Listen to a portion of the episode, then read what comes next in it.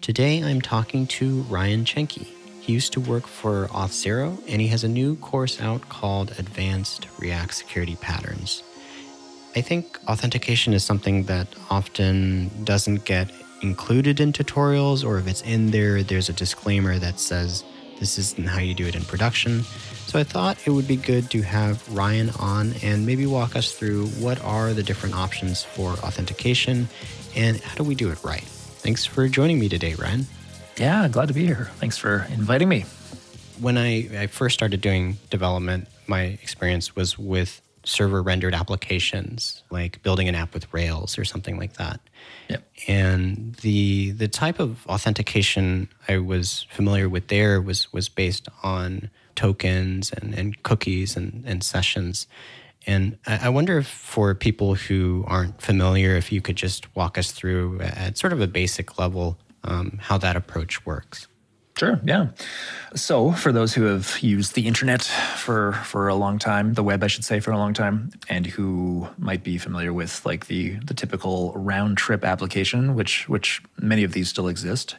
You you know, a round trip application is one where you every every move you make through the application or the website, I guess, is a trip to the server that's responsible for rendering the HTML for a page for you to see, and on the server things are done, data is looked up, and HTML is constructed, which is then sent back to the client to display on the page. And that approach is in contrast to what we see quite often these days, which is like the single page application experience, where, like, if we're writing a React or an Angular or Vue application, it's not always the case that we're doing full single page, but in, in, a lot of cases, we're doing full single page applications where all of the JavaScript and HTML and CSS needed for the thing gets downloaded initially, or maybe in chunks as as movements are made. But but let's say initially is downloaded, and then interacting with data from the server is happening via XHR requests that that go to the server, and, and you get some data back. So it's it's different than than the typical round trip approach in the round trip approach and, and what's historically done, what is still very common to do, and is still a very legit way to do auth, is you will you'll have uh, your user login, so username and password go into the box. They hit submit, and if everything checks out, you'll have a cookie be sent back to the browser which lines up via some kind of ID with a session that gets created on the server. And a session is an in memory kind of piece of data. It can be in memory on the server, it can be um, in some kind of like store, like a Redis store, for example, some kind of key value store. Um, could be any of those things. And the session just kind of points to a user record or it holds some user data or something. And its purpose is to its purpose is is that when when subsequent requests go to the server, maybe for new data or for a new page or whatever, that cookie that was sent back when the user initially logged in is automatically going to go to the server. It, that's just by virtue of how browsers work. Cookies go to the place from which they came automatically. That is how the browser behaves. The cookie will end up at the server. It will try to line itself up with a session that exists on the server. And if that is there, then the user can be considered authenticated and they can get to the page they're looking for or get the data data that they're looking for. That's that's the typical setup, and that's it's still very common to do. It's it's very it's a very valid approach even with uh, single page applications. That's that's still a, a, super valid approach, and, and some people recommend that that's what you do. But there are other approaches too these days. There are other ways to accomplish this kind of authentication thing that we need to do, which I suspect maybe you want to get into next. But you tell me if we want to if we want to go there you mentioned how a lot of sites still use this cookie approach, this mm-hmm. session approach. And yet I've noticed when you try to look up tutorials for working on React applications or for spas and things like that, I, have actually found it kind of uncommon at least like it mm-hmm. seems like usually people are talking about json web tokens and they're they're talking about all, all sorts of other things that are that are not the the cookie and session approach and, and right. i wonder if you had some thoughts on, on why that, that was. Yeah, it's an interesting question. And I've thought a lot about this. I think what it comes down to is that, especially for front end developers who might not be super interested in the back end, or maybe they're not concerned with it. Maybe they're not working on it, but they need to get some interaction with the backend going. It's a little bit of a showstopper, perhaps. Maybe not a showstopper. It's a hindrance. It's it's there are roadblocks put in place if you start to introduce the concept of cookies and sessions because it then necessitates that they delve a little bit deep in, into the server. So I think for you know for front end developers who want to make UIs and, and want to make things look nice on the clients, but they they need some kind of way to do authentication. If you go the JSON Web Token path, it can be a lot easier to get done what you need to get done. Yeah, like if you if you use JSON Web Tokens, maybe maybe maybe you're using some kind of like third party API or something, and they've got a way for you to get a token to get access to the resources there. It becomes really simple for you to retrieve that token based on some kind of authentication flow and then send it back to that API on on requests that you make from your application. And all that's really needed there is for you to uh, modify the way that requests go out. Maybe you're using Fetch or Axios or whatever. You just need to modify those requests such that you've got a, a specific header going out in those requests. So it's not that bad uh, of a time. But if you're dealing with cookies and sessions, then you've got to get into like session management on on the server. You've got to really get into server concepts in, in some some way uh, if you're if you're doing cookies and sessions. And so I think I think it's just more attractive to use something like JSON Web Tokens, even though when I think when you get into like if you look at companies that have apps in production and um, and like especially like with organizations that have lots of applications, maybe internally, for example, and they're probably doing single sign-on. Maybe they've got tons of React applications, but if they're doing single sign-on, especially, they're going there's going to be some kind of cookie and session story going on there. So, yeah, I think all that to say, ease of use is probably a good reason why in tutorials you don't see cookies and sessions all that often. It's interesting that you bring up ease of use because when you look at these tutorials, a lot of times it just makes this assumption that you're going to get this JSON web token, uh, you're going to send it to the API to be authenticated. But there's a lot of other pieces missing. I feel like to, to yeah. make you know an actual application that's secure. And going through your your course, for example, there's there's the concept of things like the fact that with a, a JWT, a JSON Web Token, you can't invalidate a token. Like you can't right. force this token to no longer be used because uh, it got stolen or something like that. Or there's sort of strategies that you discuss, like you you have this concept of a refresh token alongside the the JSON web token and going through the course and, and I'm looking at this and I'm going like, wow, this this actually seems like pretty complicated, right? This actually seems right. like I have to worry about more things than um, just holding on to a cookie. Totally. Yep. Yeah, I think that's that's exactly right. I think that one of the selling features of JSON web tokens especially if you're coming from maybe like maybe if you're newer to the concept, let's say, one of the compelling reasons to use them is is that they're they're pretty easy to get started with for for all the reasons that I I went into uh, just a second ago. But once you get to the, the point where you've got to you know tighten up security for for your application, you need to make sure that users aren't going to have these long-lived tokens and be able to access your APIs indefinitely. You want to you know put other guards in place it it requires that you create all you, you, you do a bit of gymnastics to create all these things that to, to protect yourself that cookies and sessions can just do for you if you if you use this you know battle tested well trodden method of, of of authentication and authorization. And and it's that's one of the big arguments against JSON web tokens. There's this really commonly cited article which I usually if I'm doing training I'll, I'll drop in in any session that I'm doing. It's uh I can probably get you the link but it's JoePi I think. I'm gonna Google it JoePi JWT. That's what I always Google when I need to find this. The title is Stop Using JWTs for Sessions. So this guy, Sven, Sven Slootweg, I think is his name. He uh, he's got a great article, a great series of articles actually about why it is not a great idea to use JSON Web Tokens. And I, I, think there's a lot of validity to what he's saying. It essentially boils down to this that by the time you get to the point where you've got a very secure system with JSON Web Tokens, you will have reinvented the wheel with cookies and sessions and without a whole lot of benefit. And he's taking the approach i think he, he's making the case for this in situations where let's say you've got like a single page react application and you've got an api that is controlled by you that is your own first party api that's just responsible for surfacing data for your application in those situations you might think you need json web tokens but you would be able to do a lot with cookies and sessions just fine in those situations where it gets where JSON Web Tokens have value, I think, is when you have different services in different spots on different domains that you can't send your cookies to because they're on different domains. Then JSON Web Tokens can make sense. At that point, you're also introducing the fact that you need to share your secrets for your tokens amongst those different services. Other third party, perhaps, services or domains that you don't control would need to know something about your tokens.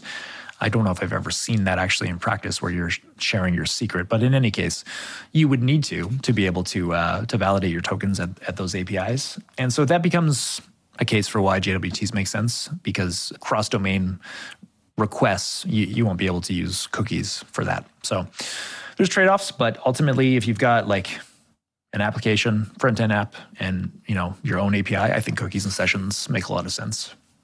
I think that for myself and probably for a lot of people, there is no clear, I guess you could say, decision tree or yeah. like how do you choose which of the two to use? And, and I wonder if you had some thoughts on on how you make that decision. Yeah, yeah, it's interesting. It's, I mean, there's certainly a whole plethora of trade offs that you need to calculate in some way. It's one of the things that I see people frustrated with the most, I think, especially when you see articles like this where they say, stop using JWTs. The, the, the most common refrain that I've seen uh, in response to these articles is that it is it is never explained what we should do then. Like there's always these these articles that tell you not to do something and then they but they never offer any guidance about like what you should do.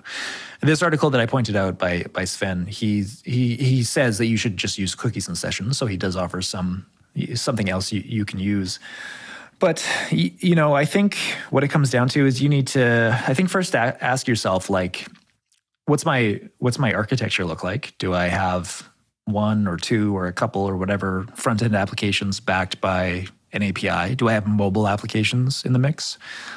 Maybe communicating with that same API.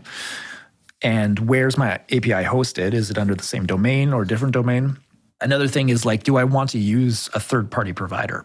If you're rolling your own authentication, then sure, cookies and sessions would be would be sensible. But if you're going to go with something like Auth0 or Okta or or another one of these identity providers that lets you plug in authentication to your application, they almost all rely on OAuth, which means you are going to get a JSON Web Token or a different kind of access token doesn't necessarily need to be a JSON Web Token, but you're going you're going to get some kind of token instead of a, a cookie in session because you know they are providing you an authentication artifact that is generated at their domain, so they can't share a domain with you, meaning they can't do cookies and sessions with you. So the decisions then come down to like whether you want to use third-party services, whether you want to have support multiple domains to to access data from. You know, it would be things like are you comfortable with uh, your sessions potentially being ephemeral? Meaning like if you're if you're going to go with cookies and sessions and you are deployed to something that might wipe out your sessions on like a redeploy or something I, I would never recommend that you do that. I would i would always recommend that you use like a redis key value store or something similar to keep your your, your sessions. You, you would never want to have in memory sessions on your server because these days with cloud deployments like you know, if you redeploy your site, all your sessions will be wiped. Your users will need to log in again. But it comes down to how comfortable are you with um, with that fact. And then on the flip side, it's like how comfortable are you with having to do some gymnastics with with your JSON Web Tokens to like you know invalidate them potentially. One one thing that comes up a lot when um, with the applications I've seen that are using JSON Web Tokens is like somebody leaves the company or and i've seen this too like somebody storms out in the middle of the day because you know they're uh, upset ab- about something and they they've been fired or whatever but they still they have a json web token that is still valid the expiry hasn't it hasn't expired yet so theoretically they could you know go home or something if they have access to the same thing on their home computer or maybe they're using a laptop of their own. Some, anyway, if they still had access to that token, they could still do some damage if they're pissed off, right? Something like that. And, and you can't unless you unless you put those measures in place ahead of time, you can't invalidate that token. You could change up the secret key that validates that token on your server, but now all your users are logged out. Everyone has to log back in. So yeah, man, it just comes down to like a giant a giant set of trade-offs. And the tricky part about it, I think a, a lot of the reason that people get frustrated is just that all of these little details are hard to to know ahead of time. Uh, and that's that's one of the reasons that I wanted to put this course together is to help enlighten people as to the minutia here because it's a, it's a lot of minutia. Like there's a lot of different details to consider when making these kinds of decisions. I was listening to some of the the interviews and an example of something that you often see is people go like, okay, let's say I'm going to use JWTs, but I don't know where to store it, right? Mm, and then yep. you know, in your course, you talk about like it's probably best to to store it in a cookie and and make it HTTP only so that the JavaScript can't get to it, and so on and so forth. Yep. And then you're talking to, I ben, think it was yeah. Ben, yeah, ben and he and he's like, he's like, just put it in local storage. What's what's yeah. the big deal, right? And right. and it's in general in tutorials that you see on the internet, but in this course, it's like you're getting these mixed messages of yeah. like, is it okay to put it here or is it not? I, I, yeah. Yeah, it's uh, it's interesting, right? Because I mean, maybe it's just like this common tack that that bloggers and, and tech writers have, where when they write something, I, I find this often, and I, I like to go contrary to this, but but I find often a lot of people are like, do this and don't do this. I'm I'm giving you the prescription about what to do. Whereas I like to introduce options and and sort of like you know develop a conversation around like trade offs and stuff like that.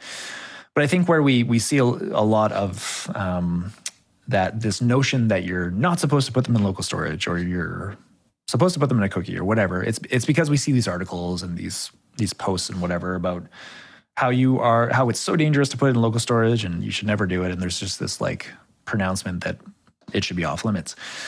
And the reality is that a lot of applications use local storage to store their tokens. And if we dig a little bit beneath the surface of this just this this blanket statement that local storage is bad because it's susceptible to cross-site scripting if we dig a little bit deeper there what we find is that yes that is true local storage can be scripted, so it's a you know potentially not a good place to keep your tokens. But if you have cross-site scripting vulnerabilities in your application, you've arguably got bigger problems anyway.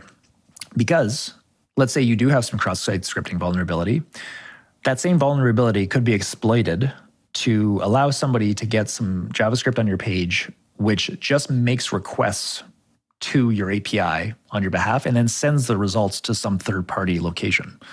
So, yeah, maybe your tokens aren't being taken out of local storage, but if your users are on the page and there's some malicious script in there, it could be running requests to your API. Your browser thinks it's you because it's running in the browser in in that session, and you're you're susceptible that way anyway. So, yeah, the argument there to say local storage is not a big deal is because yeah, cross-site scripting bad, but I mean you're not going to take your tokens out of local storage and be like, ah, I, I don't have to worry about cross-site scripting now. I'm good, right? You still have to manage that. So, and that's the other thing too. Like, there's so many different opinions on this topic about what's right and what's wrong.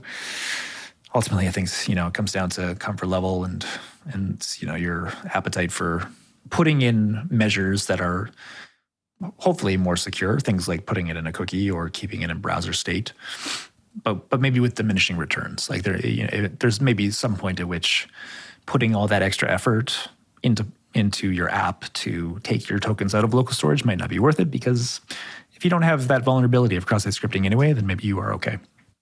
And just to make sure I understand correctly, so with a cross-site scripting attack, that would be where somebody is able to execute JavaScript on your website, usually because somebody submitted a, a form that had uh, JavaScript code in it. And what you're saying is when you have your token stored in a cookie, the, the JavaScript can't access it directly, which is supposed to be the benefit. Um, but it can still make requests to your API, get information that is private in the JavaScript, and then start making public requests that don't need the token to other URLs. Is that sort of Yep. what you're Pretty much, yeah. Yeah. So if you put your token in a cookie, and it's got to be an HTTP only cookie, you need to have that flag set, then JavaScript can't access it. Your browser won't let you script that that cookie. Because like you can with re- with regular cookies, you can do document.cookie, and you can get a list of cookies that are stored in in that browser session, I guess you would say, or, or for that domain or whatever. So yeah, you're right. You you got it right. If if someone is able though to get some cross-site scripting, let's say you are keeping your token in a cookie, someone gets some malicious script onto your page, they can just start acting like your your you they they can start scripting things such that it like makes your browser send requests to your API on behalf of the user without them clicking buttons and doing whatever. Just you know says make a post request, make a get request, whatever to the to the API results come back and then they just send them off to like some storage location of theirs right I, i've never seen that in practice. I it's so you know in theory that can happen. I uh, it, it might be interesting to, to make a proof of concept of that. I mean in theory all all of that flow checks out but uh, i've never actually seen it be done but you know theoretically possible. So and I, i'm sure like i i'd be willing to bet a lot that it's it's happened in practice in some some fashion. So, following the the path of your your course, it starts with cookies, it goes to JWTs, and then at the uh, end of the advanced course, it kind of goes back to cookies and sessions. And so it, it sounds like if you're going to be implementing something yourself and not using a third party service, maybe implicitly you're, you're saying that implementing cookies and sessions probably has a less chance of you messing things up um, if you go that route. Would you agree with that?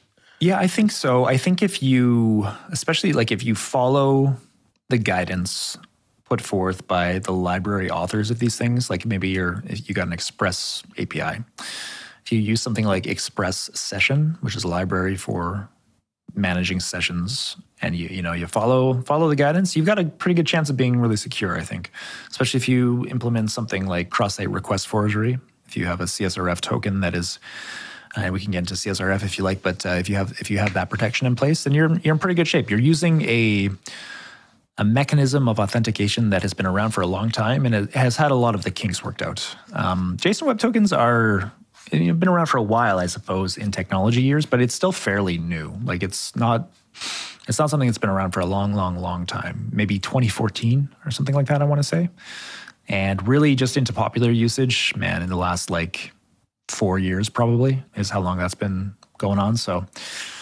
not as much time to be battle tested. I, I've heard opinions before about like, man, we're gonna see in in a few years' time this so this plethora of single page apps that's using JSON Web Tokens. We're gonna we're gonna see all sorts of fallout from that. I, I've heard this opinion be expressed where people who are not fans of JWTs and are able to see their potential weak spots they say like pe- people are going to figure out how to hack these things really easily and and just you know ex- expose all sorts of applications that way so tbd on that I, I, I suppose but it's certainly there's potential for that And so I wonder um, how things change when, because I think we're we're talking about the case where you've got an application hosted on the same domain. So let's say you've got your React app and you've got your backend both hosted behind the, the same URLs, basically, or, or same mm-hmm. host name. And once you start bringing in, let's say you have a, a third party that also needs to be able to talk to the same API, how does that that sort of change your thinking, or or does it change it at all? Well, I suppose it depends how you're running things. I mean, anytime that I've had to access third-party APIs to do something in my my applications, uh, it's generally a call from my server to that third-party server. So in that flow, what it looks like is a request would come from my React application to my API that I control, and the user would be validated as the request enters my application. And if it passes on through, if it's valid, then you know a request can be made to those third parties, for example. If you're using third parties directly from the browser, uh, I, I can't think of too many scenarios where you would be calling your API and third parties using the same JSON Web Token. I, I don't know that that would be a thing. In fact, that's probably a little bit dangerous because then you're you know you're sharing your secret key for your token with other third parties, which is not a great idea. When third parties are in the mix, generally it's a server to server thing for me. But you know maybe there's a way that you validate users both at your API and at the third party using separate mechanisms, separate tokens or something like that.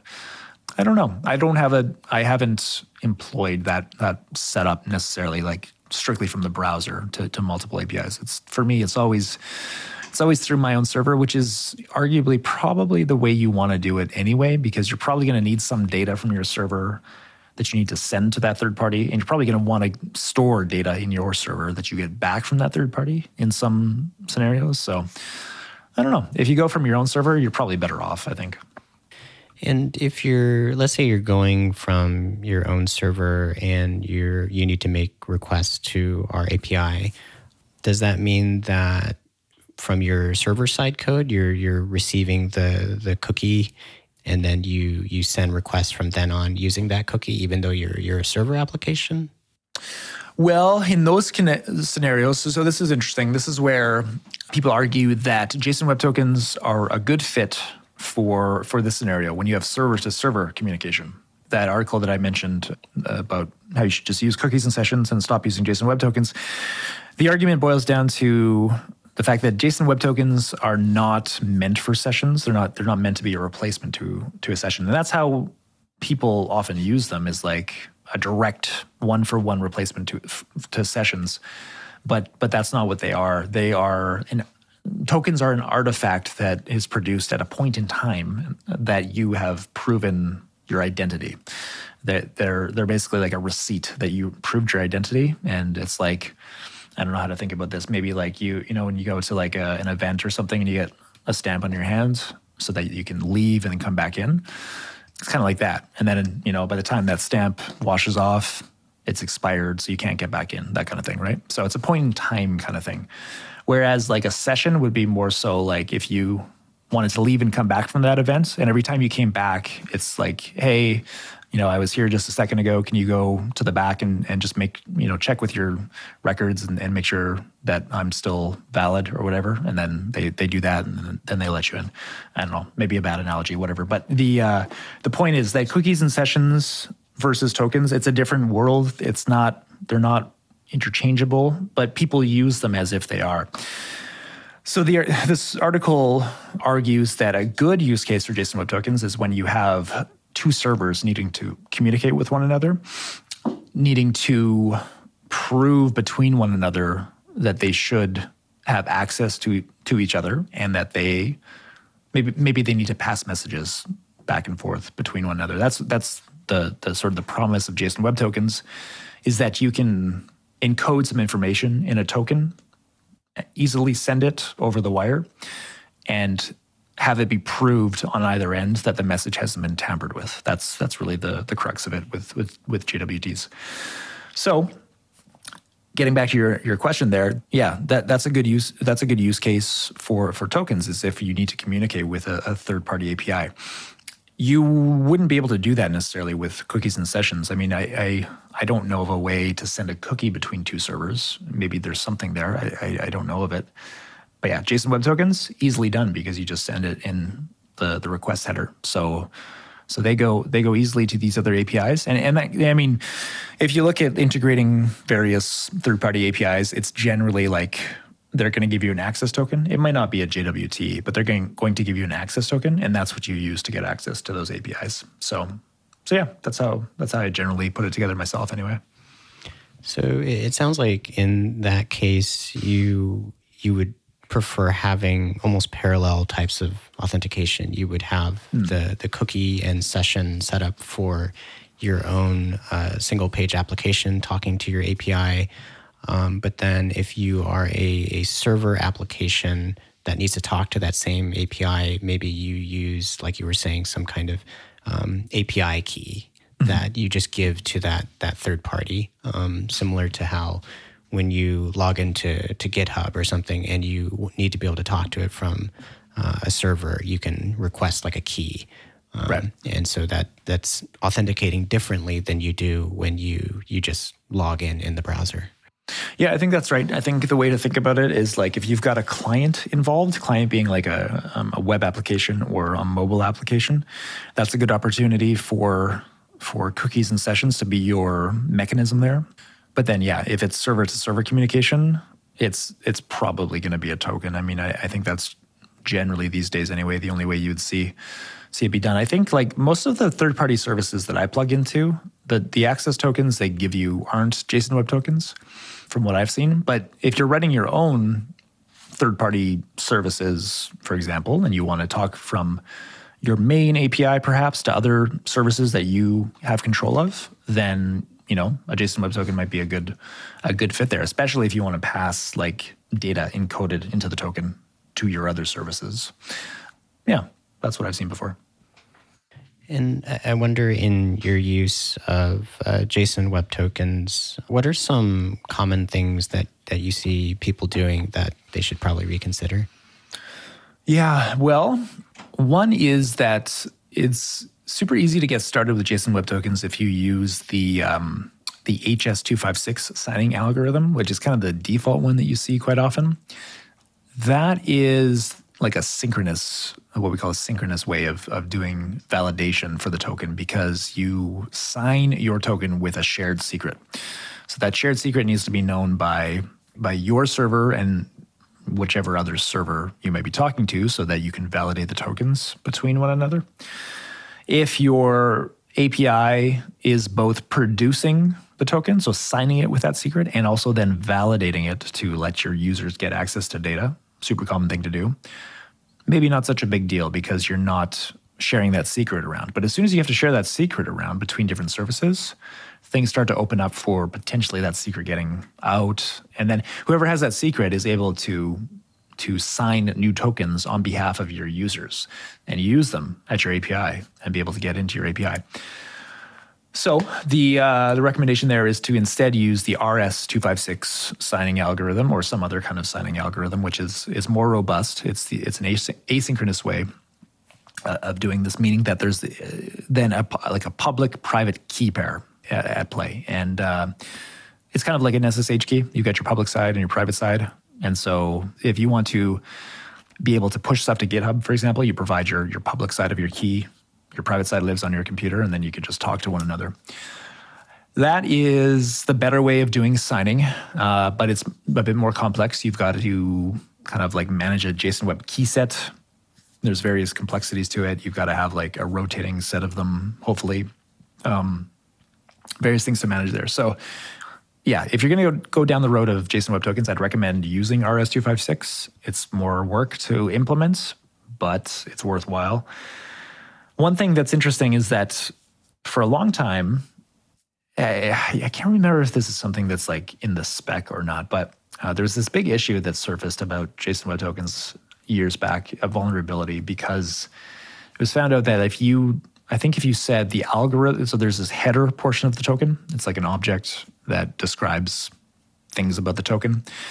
And if you set the algorithm to none, I believe it is, most implementations of JSON Web token validation would just like accept any token. I think that's how it worked. Is like you you could set the algorithm to none, and then whatever token you sent would be validated, something like that. And so that issue has been fixed at the kind of the, the library level in most cases, but it I think it's probably still out in the wild in some respects. Like there's probably still some service out there that is accepting tokens with an algorithm set to none. Not great, right? Like you you don't want that to be your situation. Yeah, so watch out for that. Other things that I can think about would be like don't store things in the token payload that are sensitive because anyone who has the token can read the payload. They can't modify it. They can't modify the payload and, and expect to to make use of the modified payload, but they can read what's in it. So you don't want like, you know, secret info to be in there.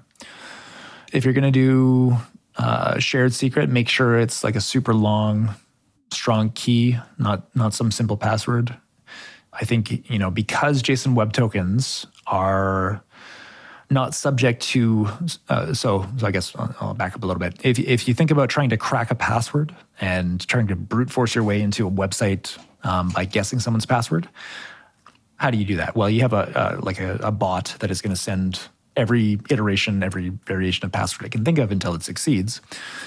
If you've got your password verification thing set up properly, you're going to use something like bcrypt, which inherently is slow at being able to decode or being able to verify, I guess, um, passwords because you want to not allow for the opportunity that bots would be trying to guess passwords. The slower you make it within reason so that a human doesn't have a bad time with it, the more secure it is because because a bot isn't going to be able to crack it. But if somebody has a JSON Web Token, they can run a script against it that does thousands and thousands of iterations per second, arguably, or, or however fast their computer is.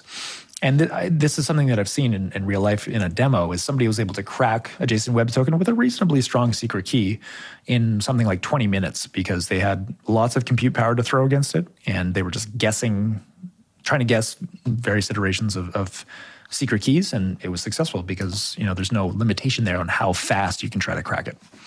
So, and as soon as you do that, as soon as you've cracked it and you have that secret key, a whole world of possibilities for a hacker opens up because then they can start producing new JSON Web Tokens for their for this application's users potentially, and get into their systems very uh, sneakily. So, yeah, make sure you use a long strong key or use RS256 as your algorithm. That's my recommendation. I think. And I think something that's that's interesting about this discussion of authentication and JSON Web Tokens is that in the server rendered space, when you talk about Rails or, or Django or, or Spring, things like that, um, there is often support for authentication built into the framework. Like they, mm-hmm. they take care of, I try to go to this website and I'm not logged in, so I get taken to the login page. Right. And it takes care of creating the, the session cookie and, and putting it putting it in um, the store and takes care of the cross-site request forgery issues with a with a token for that as well. And, and so in the past, I think people could could build websites without necessarily fully understanding what was happening because the right. framework could kind of take care of everything. And why do we not have that for, say, React or, or for Vue, things like that? Right. Yeah, well, I think ultimately it comes down to the fact that these you know these libraries like react and vue are are client side focused i think we're seeing a bit of a shift when we think about things like next.js because there's an opportunity now if you have a full kind of fully featured framework like next where you get a backend portion you get your api routes there's an opportunity for next i hope they do this at some point in the future i hope they take a library like next there's this library called nextauth um, very nice for integrating authentication into a Next application, which is a bit tricky to do. It's it's surprisingly a little bit more tricky than you would think to do. If they were to take that and integrate it directly into the framework, then that's great. They can provide their own prescriptive way of doing authentication. We don't need to worry about it as much. Maybe you know a plugin system for other services like Auth0 would be great. But the reason that we don't see it as much with React, Vue, Angular, etc., is because of the fact that they don't assume anything about a backend. If you're going to talk about having something inbuilt for authentication, you need to involve a backend. That's got to be a component. So yeah, that's that's that's. I think that's why. Yeah, I, I think that yeah. Hopefully, like you said, um, as you have solutions like like Next that are trying to hold both parts uh, in the same place that we we do start to see more of these things built in because mm-hmm. I, I think there's so much uncertainty, I guess, in terms of when somebody is building an application, not knowing exactly what they're supposed to do and, and what are all the the things they have to account for. So mm-hmm. so hopefully hopefully that becomes the case. I hope so. You know, Next is doing some cool things with like I just saw yesterday, I think it was, that there's an RFC in place for them to have like first class uh, Tailwind support, which means like you wouldn't have to install and configure it separately. Tailwind CSS would just come along for the ride with Next.js, so you can just start using Tailwind classes, which I think would be great. Like that would be, I it's one of the least favorite things about uh, starting up a Next project for me is configuring Tailwind. So if they do, if they extend that to be something with auth, man, that'd be fun. That'd be good.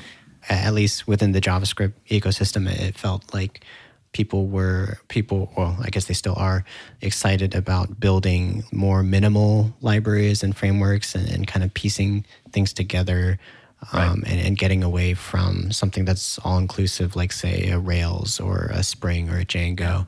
And it almost feels like we're maybe moving back into that direction. I don't know if that.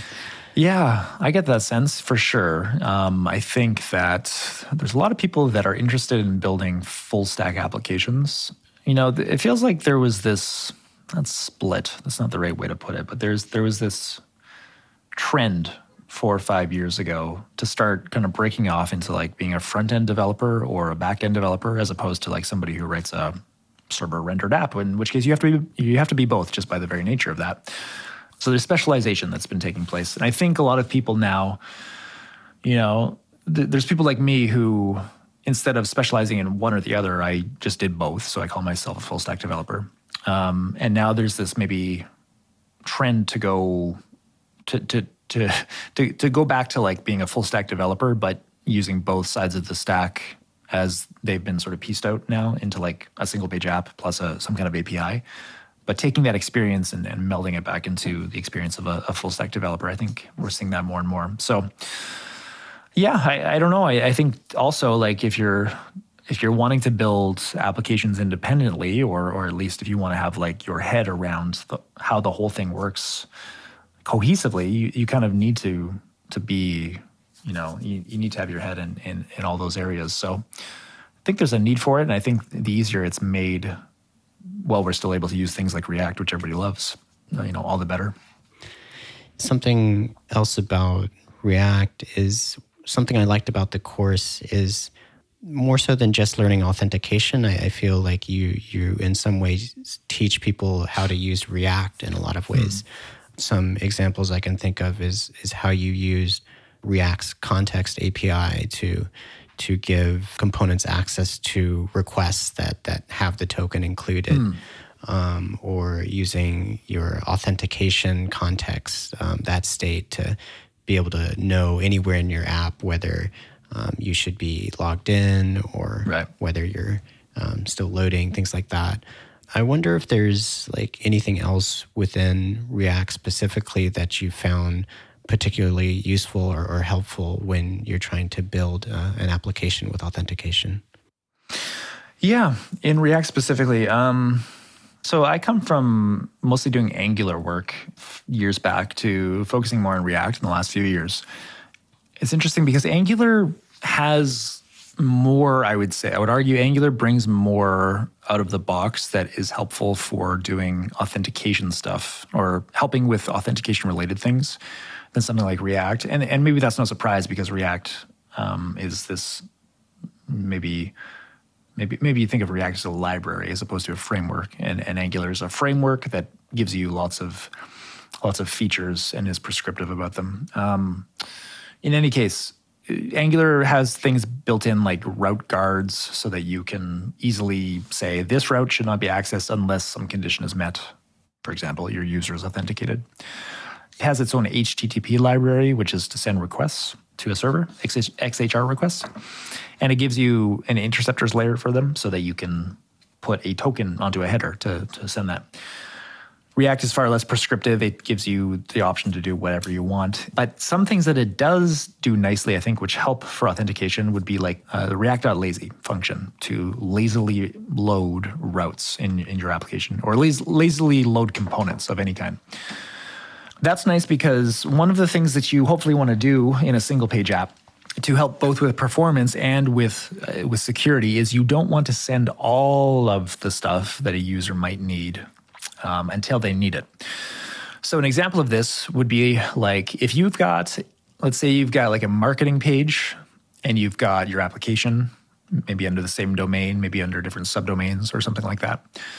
Uh, and you've got like a login screen. There's no reason that you should send the code for your application to the user's browser before they actually log in.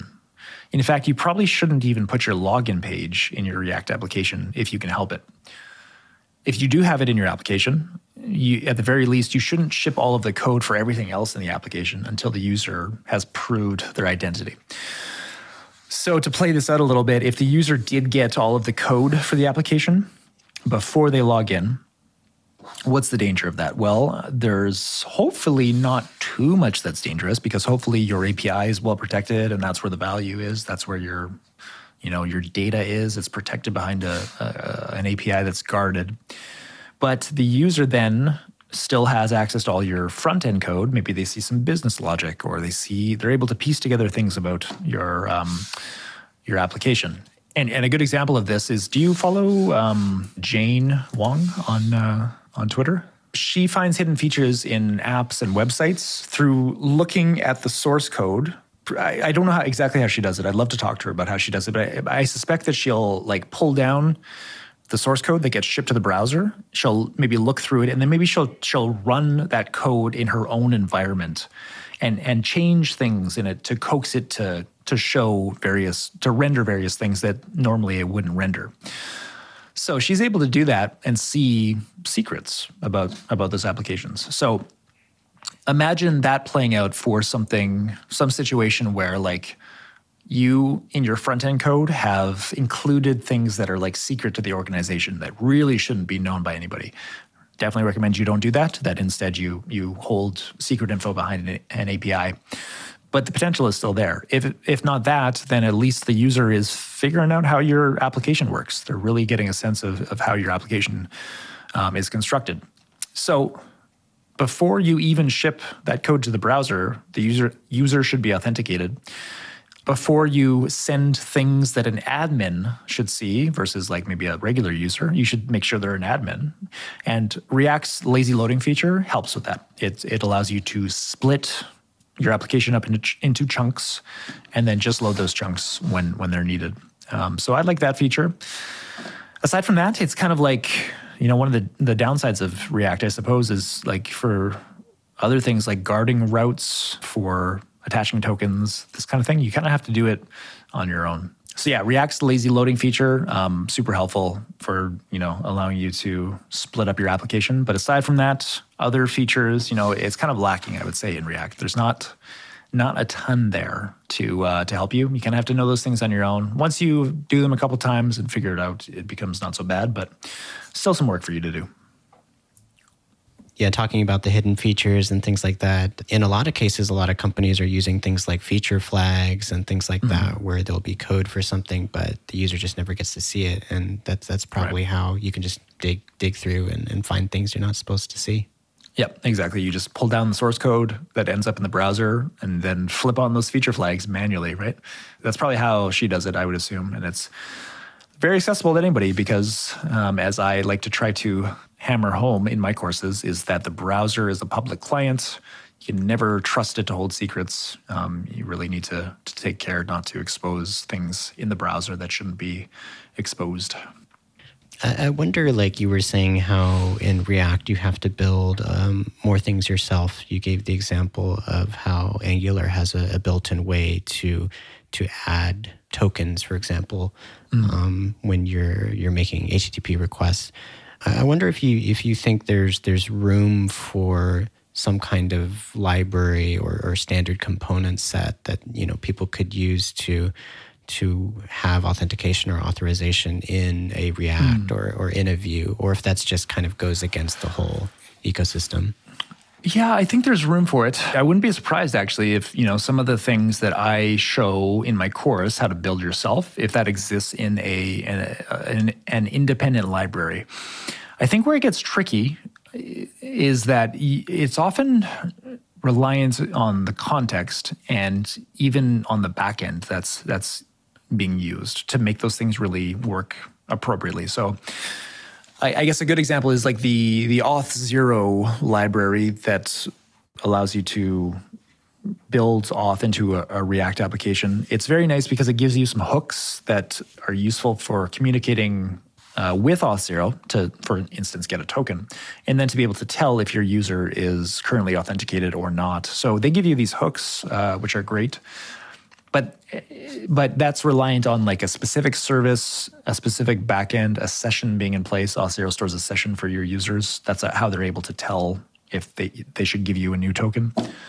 I mean, I love to see that kind of stuff. Like if there's you know things that are pre-built to, to help you, but I just I don't know if there's like a good way to do it in a in a sort of general purpose way because it is quite context dependent. I think, but I, I might be wrong. Maybe there's value in having something that. I mean, I suppose if you created something that you could have like a plug-in system for, so something maybe generic enough that it gives you these useful things like whether the user is currently authenticated or if a route should be guarded or something like this. If you had that with the ability to plug in your context, like um, I'm using Auth0 or I'm using Okta or I'm using my own auth, whatever, maybe that maybe maybe there's opportunity for that. That might be interesting. Would definitely save people a lot of time. Yeah, yeah, for sure. And that's why I love these pre-built hooks by Auth0 for sure. When I'm using Auth0 in my applications, it certainly saves me time. The next thing I'd like to ask you about is you've got a podcast, the Entrepreneurial Coder, and sort of in parallel to that, you've been working a quote unquote normal job, but also been doing a lot of different side things. And I, I wonder whether that's the the Angular security book mm. or recording courses for Egghead. Like, how, how are you picking it and choosing these things, and and what's your thought process there? Yeah, that's a good good question. Um, I have always been curious about business and entrepreneurial things and and and selling stuff. I suppose I would say. Now, I haven't been in business for a super long time, but I, I have been in business for a while now. Um, and what I mean by that is, yeah, you could take it back to like 2015 when I started at Auth0. At the same time that I was working there, I was also doing some side consulting, building applications for clients. And so since that point, I, you know, I, have been doing some side stuff. Um, it turned into full time stuff back in 2017. I left Auth0 uh, late 2017 to focus on on consulting. Then 2020, mid 2020, I realized that the the consulting was good and everything like that. Um, and I mean, I, I still do some of it, but it's it's difficult when you're on your own as a consultant to be learning, and and that's something that I really missed. Is that I, I found that my learning was really stagnating. I learned a ton at Auth0 because I was sort of pushed to do so. It was the necessity of my job. As a, as a consultant building applications, I mean, sure, I needed to learn various things here and there, but I, I really felt that my learning had stagnated. And I think it's because I wasn't surrounded by other engineers who were doing things and, and learning from them and sort of being pushed to, to learn new stuff. Um, so yeah, an opportunity uh, came up with with Prisma, who I'm now now uh, working at. I'm working at Prisma, and it was uh, it, it sort of everything kind of fell into place to make sense for it for me. I mean, I, I don't think I would take just just any job. I, it was really a great opportunity at Prisma that presented itself, and I said, you know, I, I do miss this whole learning thing, and and I, I do want to get some more of that. So um, that's that's probably the biggest reason that I decided to join up with the company again. So all that being said, the the interest in like business and interest in doing product work, like a, a course, this React security course, uh, or my Angular book, that came out of just some kind of like I don't know, man, like some kind of desire. I, I don't know when exactly it sort of sprouted, but th- this desire to create a product, to productize something, productize my knowledge, and to create something out of that, and offer it to the world, and and offer it in a way where you know I could be be earning some some income from it. And you know, there, there's various people I could point to that have inspired me along that journey. I, the the most prominent one is probably Nathan Barry. I don't know if you're familiar with Nathan Barry. He's uh, CEO of ConvertKit, and I've followed his stuff for a long time. And he was very, always very open about his uh, ebooks and his products that he creates. And that, that really inspired me to want to do something similar. And so, in trying to think of what I could offer and what I could create, uh, authentication and identity stuff kind of made sense because I acquired so much knowledge about it at Auth0. And I was like, you know, this probably makes sense for me to to bundle up into something that is consumable by people and, and hopefully valuable. I, I sense that it, has been valuable. I, certainly, the response to, to the products has, has told me that it has been valuable. So, yeah, I think that's the genesis there. Uh, and then the interest in business stuff, I think I've just, I, I don't know, I've always been curious about, especially about like online business. Maybe, maybe less so with like traditional brick and mortar kind of business, but but but online business in particular, just it, there's something alluring to it because like if you can create something and offer it for sale, there's no there, I'm sure there are better feelings, but I was about to say there, there's no better feeling than to wake up to an email saying that you've made money when you're you've been sleeping, right? And that's it is a cool feeling for sure. Um, so, yeah, I think that's that's probably where that comes from. And when you first started out, you were making courses for Egghead and, and Front End Masters. Does that feel like very distinctly different than when you go out and, and make this React security course? Yeah, yeah, definitely. Yeah, for a few reasons. I think that the biggest and probably the overarching thing is that when you do it on your own, you create your own course, the sense of ownership that you have over it is makes it a different thing. I'm in tune quite deeply with the stuff I've created for like React security. And even though I've done what three, I think, front end masters courses, you know, I've been out to Minneapolis a bunch of times. I know the people there uh, quite well. It's there isn't the same sense of like ownership over that material because it's been produced for another organization. When it's your own thing, it's it's like your baby and you care more deeply about it, I think. So so yeah, that's been it's a different experience for sure for that reason. I think too there's the fact just the, you know, getting down to the the technicalities of it. There's there's the fact that you are responsible for all of the elements of production. You know, you, you might look at a course and be like, okay, it's just a series of videos, but there's tons of stuff that goes into it in addition to that, right? There's like all of the the write-ups that go along with each video. There's the the marketing aspects, like of you know putting the website together and, and all.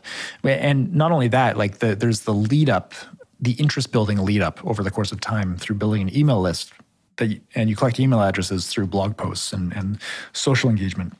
There's building up interest on social over the course of time, like tweeting out valuable tidbits. There's just a, this whole complex web of things that go into putting your product together, which mean that you need to be responsible for a lot of those things if you want it to go well that you don't really need to think about if you're putting it on someone else's platform. So there's trade offs uh, either way, definitely trade offs. But uh, I mean, it depends what I want to do. But it, I think if I were to do a product with some size to it, um, it would be I'd want to do my own my own thing for sure. Are there specific parts of working on it on your own? What are the parts where you know are just the least fun, or the the parts right. that? Yeah, the parts that are the least fun, I suppose uh, for me it's like uh, probably editing. Editing the videos is the least fun. I've got this process down now where it, it doesn't take super super long, but it's still it's a necessity to to the process that is always there, uh, editing videos. And, and the way that I, I don't know, I probably do it. In a, I, pr- I probably put this on myself, but I the way that I record my videos, I it, editing takes quite a while. Um, yeah, I, I think that is not such a great part about it. Uh, what else? I guess there's like the whole aspect of like if you if you record a video and you've messed something up and the flow of things doesn't work out, then you have to like rethink the flow. There's any anytime I've got to do anytime I've got to backtrack, I suppose that that takes the wind out of my sails for a little while. Yeah, those are the two that stand out the most, I think. Yeah, I, I, noticed that during some of the videos, you would make a small mistake and, and, and correct it. Like you would say, mm. oh, we needed these curly braces here. I, I was kind of curious if that was uh, a mistake you made accidentally and you decided, oh, you know, it's fine to just leave it in, or if mm. those hmm. were intentional? Definitely no intentional mistakes. Um, I'd love to post a video sometime on like like a raw video that isn't edited because you'd laugh at it. I'm sure it's like inevitably in every video there's what it looks like if you if you were to see it unedited is a bunch of like starts and stops for a section till I finally get through and then a pause for a while and then a, a, bunch of starts and stops to get to the to the next section. So like in this section we're going to look at and I don't like the way that I said it. So I start again. In this section we're going to look at and then there's like 5 of those until I finally get it. And so my trick with editing is that I will edit from the the end of the video to the start so that I don't accidentally edit pieces of the video that I'm just going to scrap anyway. That's what I did for a long time when I first started. It's like I'd spend like 10 minutes editing a section and then I get further along and I'm like, oh, I, I, I did this section in a better way later. And now I have to throw out all that editing that I just did. So if I edit from the back to the, to the front, it, it means that I can find the final take first chop it when I start the take and then just get rid of everything before it, right? So yeah, there's there's definitely no intentional mistakes, but sometimes uh, like if there's if there's something small like it's oh I I, I mistyped a variable or something like that, I'll, I'll often leave that in. Sometimes it's a result of like if I do that early on in the video and then I don't realize it until the code runs like a few minutes later, I'm just like internally I'm like but I don't want to go and redo the video, right? So I'm just like, mm-hmm. okay, I'll I'll leave that in, whatever. And and some some of those are good, I think. In fact, I arguably I probably have my videos in a state where they're they're a bit too clean. Like some because I've heard a lot before where people don't mind seeing mistakes. They actually kind of like when they see you make mistakes and figure out how to how to troubleshoot it, right? The projects that you've done on your own have been learning courses, right? Or they've been books or courses. And I, I, wonder if that's because you specifically enjoy making teaching material or if this is more of a, a testing ground for like, I'll, I'll try this first and then I'll, I'll try out a, a SaaS or something like that later. Right. Yeah, I definitely enjoy teaching. I would say that I uh, am passionate about teaching. Um, maybe I'm not the most passionate teacher you'd come across. I'm sure there are, are many others that are more passionate than I am, but I, I enjoy it I, quite a bit. I mean, and I think that's why I like the kind of work that I do, the DevRel work that I do at Prisma. You know, I enjoy being able to offer my experience and have others learn from it. So at this point, like if I'm making courses or books or whatever, I and I don't know if I'll do another book. I mean, writing writing a book is a different thing than than making a, a video based course, and uh, and I don't know if I would do another one. But but in, in any case, it, I don't think it's a proving ground. I think that it's uh, you know I, will I'll do other courses regardless of what other sort of things I make.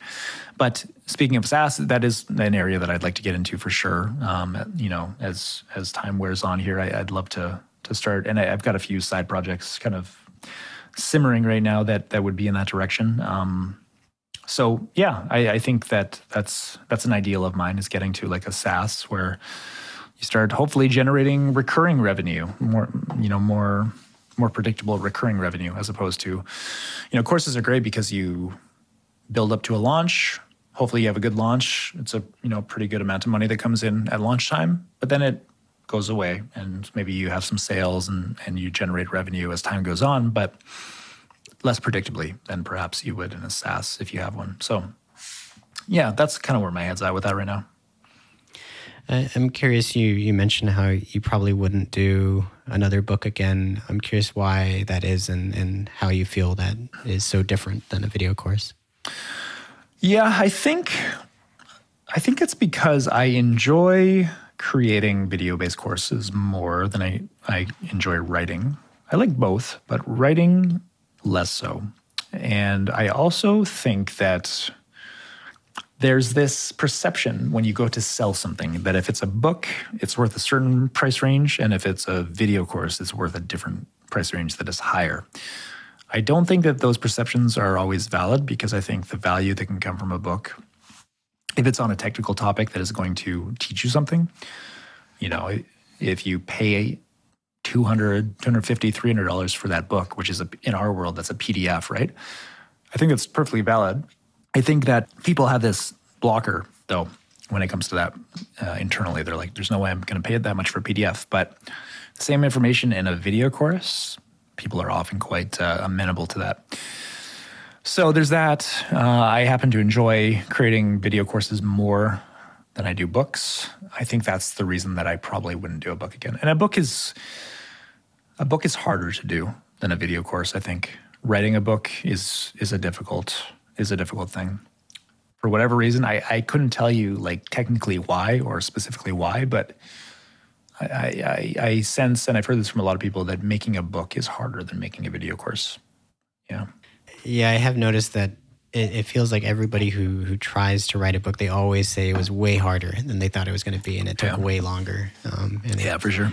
Yeah, and I do agree with the the value perception I don't know what it is, but it uh, may, maybe it's just the the nature of the fact that um, there's so much you can just go online and see in blog posts and stuff that maybe for some reason people don't value it as much when it's all assembled in writing form. But yeah. Um, but like the pitch you even make in your, your course on the, the landing page is you say like yeah, you can technically find all this information um, online, but you know, Right. just think about how much time you're going to spend looking for it and not knowing whether or not it's uh, it's valid or not. Yeah. Yep, absolutely. That's the big the big sell I think with with uh, online education rather than having you assemble all that knowledge yourself over the course of time. The value proposition is I will give it to you. I will show you my lessons learned and give it to you succinctly in a nicely kind of uh, you know collated fashion. Another thing that I enjoyed about the course is that it, it was very to the point. Um, sometimes you'll you'll see an advertisement for a video course and they'll say like, "Oh, it's got 20 hours of of, of content," but it's like Right. the fact that it's long doesn't mean you learn more, right? Yeah.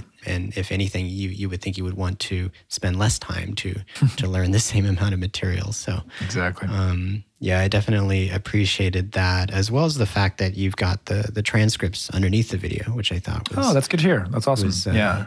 yeah, because because it's like I could watch a video and then get to the end, and like maybe I'll remember some things, but other Yep. things I won't. And then to to pick it up, I have to go watch the video again. Right. Whereas when you've got that that transcript, that's pretty helpful. Um, That's great to hear. Yeah, I was. Uh, I wanted to make a point of including transcripts, you know, for accessibility reasons, for sure, but uh, but also because, you know, something that I have realized in, as time has gone on is that people do appreciate the the written form. I, I always thought that maybe it's a little bit weird to to read something that is like a the narration of a video because it doesn't translate perhaps super well if it's in in uh, in print, but.